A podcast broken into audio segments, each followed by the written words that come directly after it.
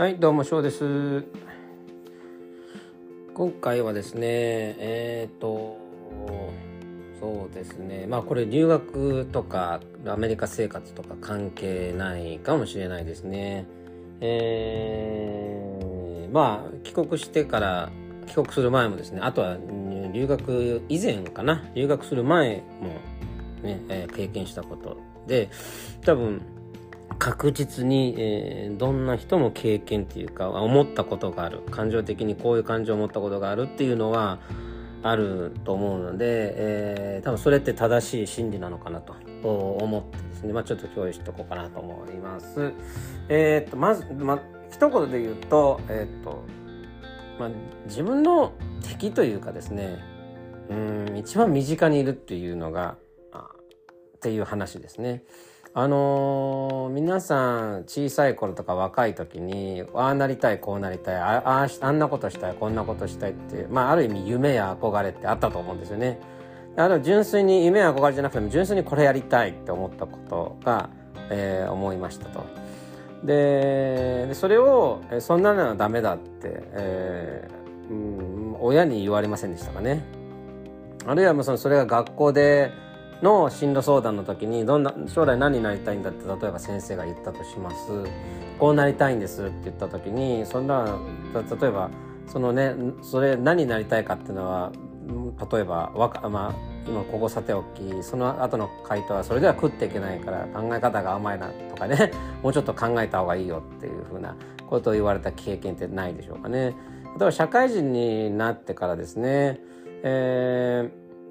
うんまあ自分はこんなことしたいと、それを提案したらあことごとく、えー、こうまあダメ押しとか NG が出たとかね上司から NG が出たっていう経験ってないでしょうかねおそらくあると思うんですよね。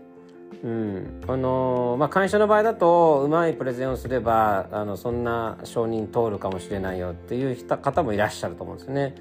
で今度じゃあ、ね、自分の身内に自分がやりたいこととかね、えー、と相談しまして、まあ、財力がないので親の、ね、資金力が必要なので相談をしたと、えー、でもそんなことやっても食っていけないんだからダメだと言われたことってよくあると思うんですよねだから普通に諦めるしかなかったと。でまあ自分で例えば資金をね、えー、バイトをしてでもね調達できるのであれば皆さん頑張ると思うんですけどもなかなかそこまでの余力がある方って最初抱いた夢の中ではないと思うんですよねまあ少ないと思うんですよね。うんで実際に今回ね良かったことで私はまああのー、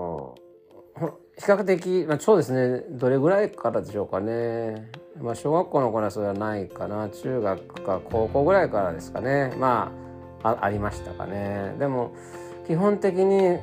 簡単な身近な例を挙げると、まあ、受験っていうのに必ず皆さんね高校の時にぶつかりますね。こうまずは中学の時に高校受験となると思うんですよね。それでどこどこ行きたいんだとかあのいう話があった時に、まあ、そこで決まってないとあのあのやりたいことも見つからないのかとか例えばねそういうこと言われる時ないですかね。あとは会社社会人になってからあの何て言うのかな自分で頭は自分から何々やりたいっていうようなマインドセットを持つ考える人間にならなきゃダメだっていうふうに言う上司ほど提案すると NG 出したりしませんかね私はそういう経験すごくあるんですよ。で頭を使わってない人間だから頭を使うような人間になんなきゃいけないってひたすらあのアピールしていない人ほど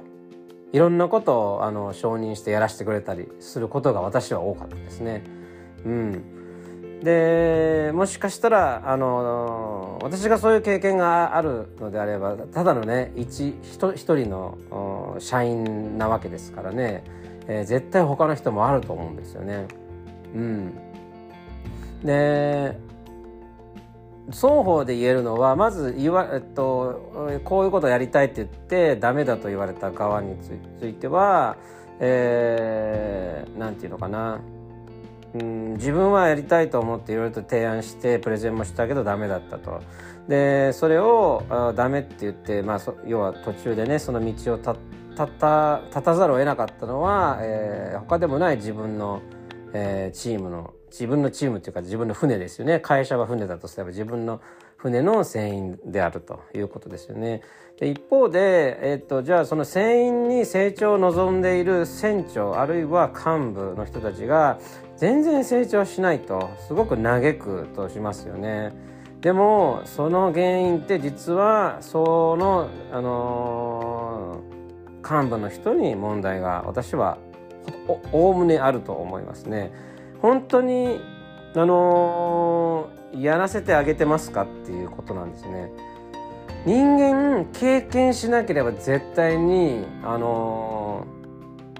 なんていうのかな成長しないし上達しないしでもっと言うとその決定を自分でして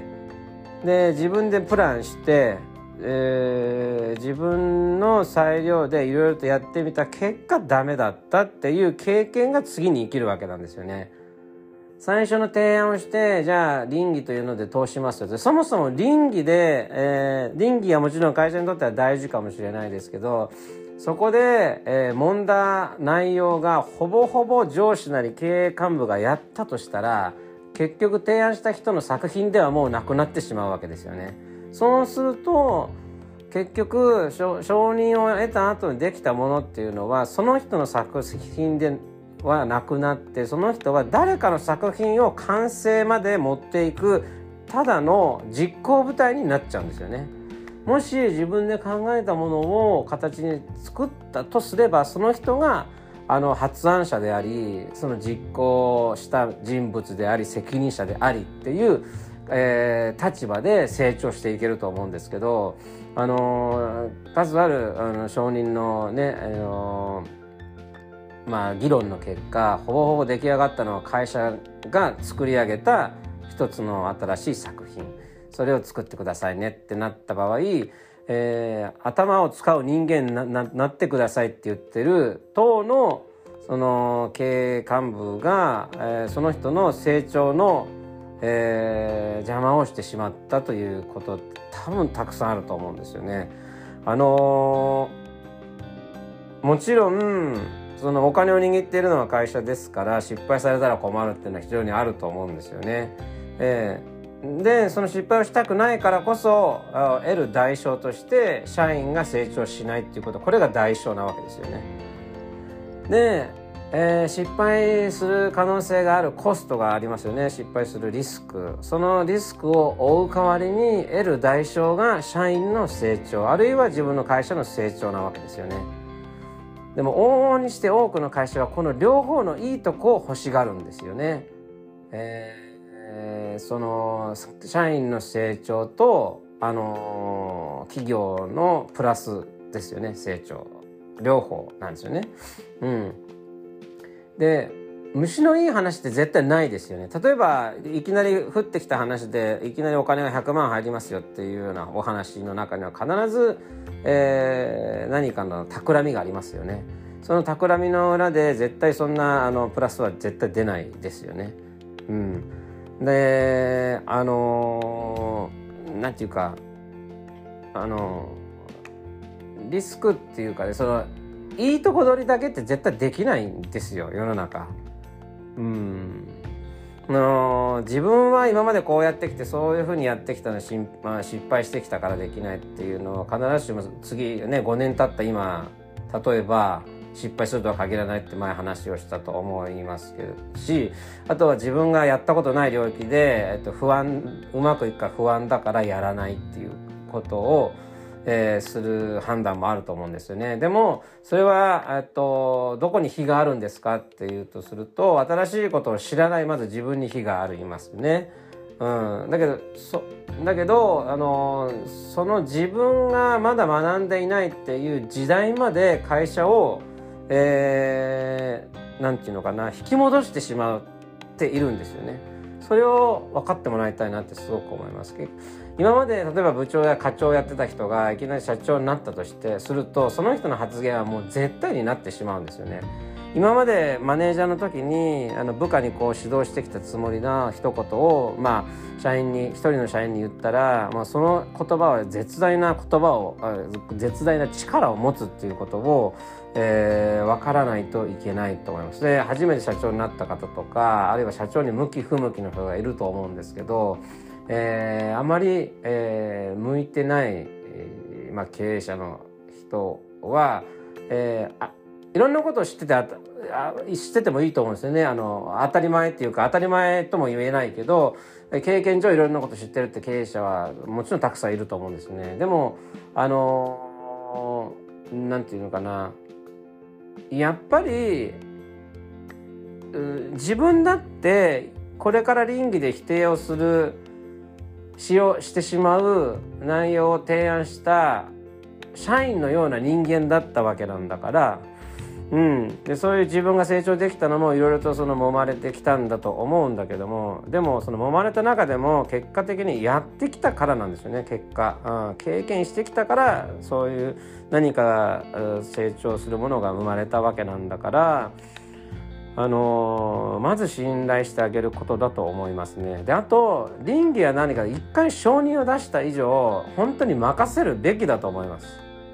よくあるのがあの承認プロセス自体がすごく、まあ、形骸化してて何でも結局は承認が下りるとでも一回プロジェクトが始まるともうやたらとかなり上層部があの口を出してこれは違うあれは違うって止めていってしまう。うん、あの失敗したら会社に損害があるのかもしれないけれどもあので本当にあのすごいコントロールをうまくやらなければお、まあ、大損になるっていうこともあるかもしれないんですがそういうことも含めてプロジェクトの責任者なんですよね。うん、だからその責任者に任したんだったらやっぱ最後まで任せるしか任せてあげないといけないと思うんですよね。そうじゃないと成長しないと思います。でその人によってはねやっぱり一度プライドが高すぎちゃってあのうまくいってないと分かってるのにその共有してなかったりねあの失敗したとしたら怒られてしまうという気持ちから誰にもこう上司とかに助けを求められない人もいるかもしれないですよね。一つは、まあ、そうなってしまって何でも自分で抱えた場合必ず失敗することが多いので、まあ、あのそそういう状況を作らないっていうのが、まあ、経営側のあの大事な管理能力なのかもしれないですけどでもう一つそういう気持ちにならないようなあの文化でを作ってなかったっていうことをやっぱり会社は反省っていうかあのもう一回、えー、見直してるべきなんじゃないかなって思うことがよくあります。あのなんていうのかなうんいろんなまあたくさんねいろんな種類の人が会社に入ってきたり、まあ、学校に入ってきたりもするしすると思うんですけどその中でみんながみんな自分の才能を上手に見せることができる人っていないわけですよね。まあ、たまに上手に見せる人いるかもしれないですけどでもその上手に見せた人だけがタレントなわけじゃないんですよね。見せれなかった人でもその才能を見出して磨くことができればその人は光るわけですよね。うん、要は醜いアヒルの子が今の時代だと醜いアヒルの子がその白鳥になる前に捨てられちゃうんですよね。でも醜いアヒルの子はあの白鳥になって初めてそういう価値のある綺麗な鳥だっていうふうに分かるわけでそれには時間がかかってるわけですよね。でもこの子がいつか身になるっていうことを信じた者だけがその白鳥を見ることができるわけですよね。今の会社、まあ、特に外資で、まあ、スピードスピードで行ってる場合あの待ちきれないって人結構いるんですよあの外資系のねあの特にグローバルな方とか。うん、でそれでいろんな決定をねするんですけどその決定があのブランドにはすぐ育つものもあれば時間かけることであの育っていって時間かけたからこそ負けない強いブランドに育つってブランドもあるわけですよ。でも一色単にその何スカイロケットみたいなね成長をねすごく求める人もいます。で全てのことを一つのやり方例えば値上げだったり値上げ率を全部のブランドに同じようにかけていったら絶対うまくいかないっていうことってありますよね。でも結構やりがちなんですよね。でもそれをこうやれって言った側っていうのはその値上げが済んだことで1プロジェクト終わったっていう達成感を得てるわけなんですよ。でもその後じゃあそのマーケットはどうなっていったかっていうとあの市場価格から離れていって、えー、消費者から見放されていったっていうねそういうことになるわけなんですけどもそうなってから何か手を打とうとしてももう遅いわけなんですよね。その離れていった隙にお客さんの心を掴んだブランドがあったりするわけだからですね皆さんそちらに行くわけですよね。だからこういった時の判断っていうのをあの本当に目先のあのプラスマイナスのところだけでさじ加減でねあの決めてはいけないということなんですよね。うん、で要はその自分があの成長するもしないも本当に一番幅そそこの成長を阻んでいるのって今自分の味方の中にほぼいますよね。自分が成長できなかったことで例えば会社で言うと競合が強かったから全然成長できなかったってなったことまずないですよね。競合が強かったからって、えー、確かに競合に勝つことはできなかったかもしれないけどでもいろんなことをその会社で、まあ、学ぶことはできたはずですよね。まあ、でも少なくとも何かやってるんで絶対学んでるんですけどだからでその学ぶそのいろんな施策を、えー、やってみようって言ってやらせてくれたくれればその人は絶対成長してますよね。うん、でもじゃあ今日がいてどうせこれやったってあそこに勝てないんだからやるだけお金の無駄じゃんっていうふうに言ったらその人何もできないですよね。うん、何も新しいことは得られないし新しいことを勉強する必要もなくなってしまって本当に考えない人になってしまう。一番えーと、とも生み生み出したくないものをとそういうリーダーシップが生んでるっていうことをリーダーシップは学んでいってほしいなと思います。あの簡単にねあのうんなんていうのかな潰れますからあの会社の中でいろいろとどんどんどんどんとこう例えばですねパブロフの犬のじゃないんですけどうんまあ、大きなプロジェクトみたいなやつをね5つぐらい考えて5つぐらい、えー、倫理ね書いていろんな準備して全部ノーって言ったとしますよね。で今いきませんでした。そうすると次はあの思いついてもこれまたノーじゃないかなって誰でも思うようになりますよ。どんなにあのいろんなこと思いつく人でも。でえー、これまた言われるから言わないでおこうかなとか言って。でまあそう思いながらもう一回言ってみると。それで6回目のノーが来ましたねでやっぱりねってなるんですよね。うん、でそういうことがですねどんどん伝播していくんですよね横に。人はやっぱり自分こんなことがあったってことはどうしても人に話しますよね普通にね。そしたらもう自分はこうやってやってみたけどもう何回もやったけどダメだったと。そしたら他でもうちも同じでって言って結局もうあのあの書類を作るだけでも時間かかるだけで結局ノーだったら時間のもがもったいないからもうやらないっていう人結構やっぱいるんですよね同時期にね。そうするとあの本当施策だけがなくなっていって結局あのその上司だけがやっぱり部下が考えない人間になってしまっているどうしようもないって一人で勝手に思い込んでんですよね。あの成長するチャンスというのを絶対部下は見せたはずなのにで自分自分がそれを潰してしまったっていうことに、まあ、ほとんど気が付かないってことはよくあるのであのそういう機会をですねあの潰して自分が今その部下の敵になっているっていうね、えー、ことを一回こう見直す機会っていうのは持った方がいも持つことは大事なんじゃないかなと思いました。まあ、今回ねそんな経験をしたんでちょっと共有してきました。それではまた。